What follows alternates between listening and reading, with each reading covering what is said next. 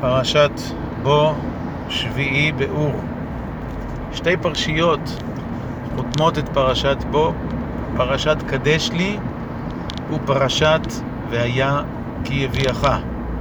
שתיהן, שתיים מתוך פרשיות התפילין, ובסופן נזכר והיה לאות על ידך ולזיכרון בין עיניך, כמו שכתוב גם בקריאת שמע, בפרשיות שמע ופרשת והיה עם שמוע, ולכן הן נמצאות בתפילין.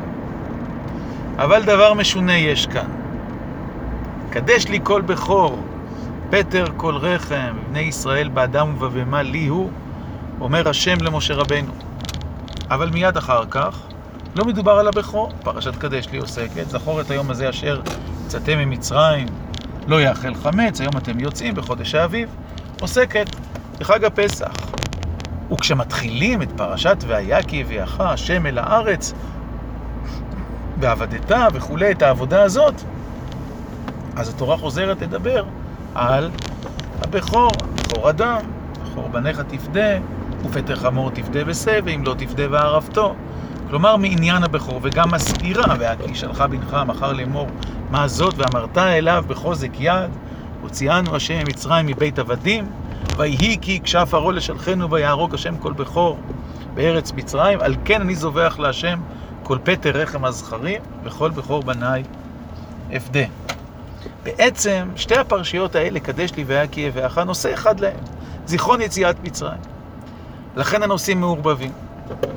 אנחנו זוכרים את יציאת מצרים דרך מעשה קורבן הפסח וחג המצות מצד אחד, שמבטא את הגאולה ואת ההשתתפות של עם ישראל בגאולה על ידי מעשה קורבן הפסח, ומצד שני, דרך דין הבכור, בכורות כולם, שמבטא דווקא את הגאולה האלוקית שנעשית משמיים. הקדוש ברוך הוא התגלה ולא נגע בבכורות. הבכור שייך לקדוש ברוך הוא. זאת הפקעה מהמציאות. והרי אמרנו, בני בכורי ישראל, כך אומר השם למשה רבנו בדרך למצרים. ומידה כנגד מידה, כיוון ותמאן לשלחו, הנה אנוכי הורג את בנך בכוריך. כך שדין הבכור מבטא את הגאולה מצד השם, בעוד שדין קורבן הפסח מבטא את הגאולה מצד התערותא דלתתא, מצד ישראל. ובאמת, דין משונה יש כאן, המובן לפי מה שאמרנו. כל פטר, פטר חמור תפדה בשה, ואם לא תפדה וערפתו. אם חמור הוא טמא ואיננו קדוש, אז איזה משמעות יש להקדשתו כבכור? מילא, הקורבנות, הבהמות, האדם, אבל מדוע פטר חמור? ואם הוא מוקדש, אז למה פודים אותו או עורפים אותו? איזה היגיון יש בזה? לא מצאנו בשום מקום שבהמה טמאה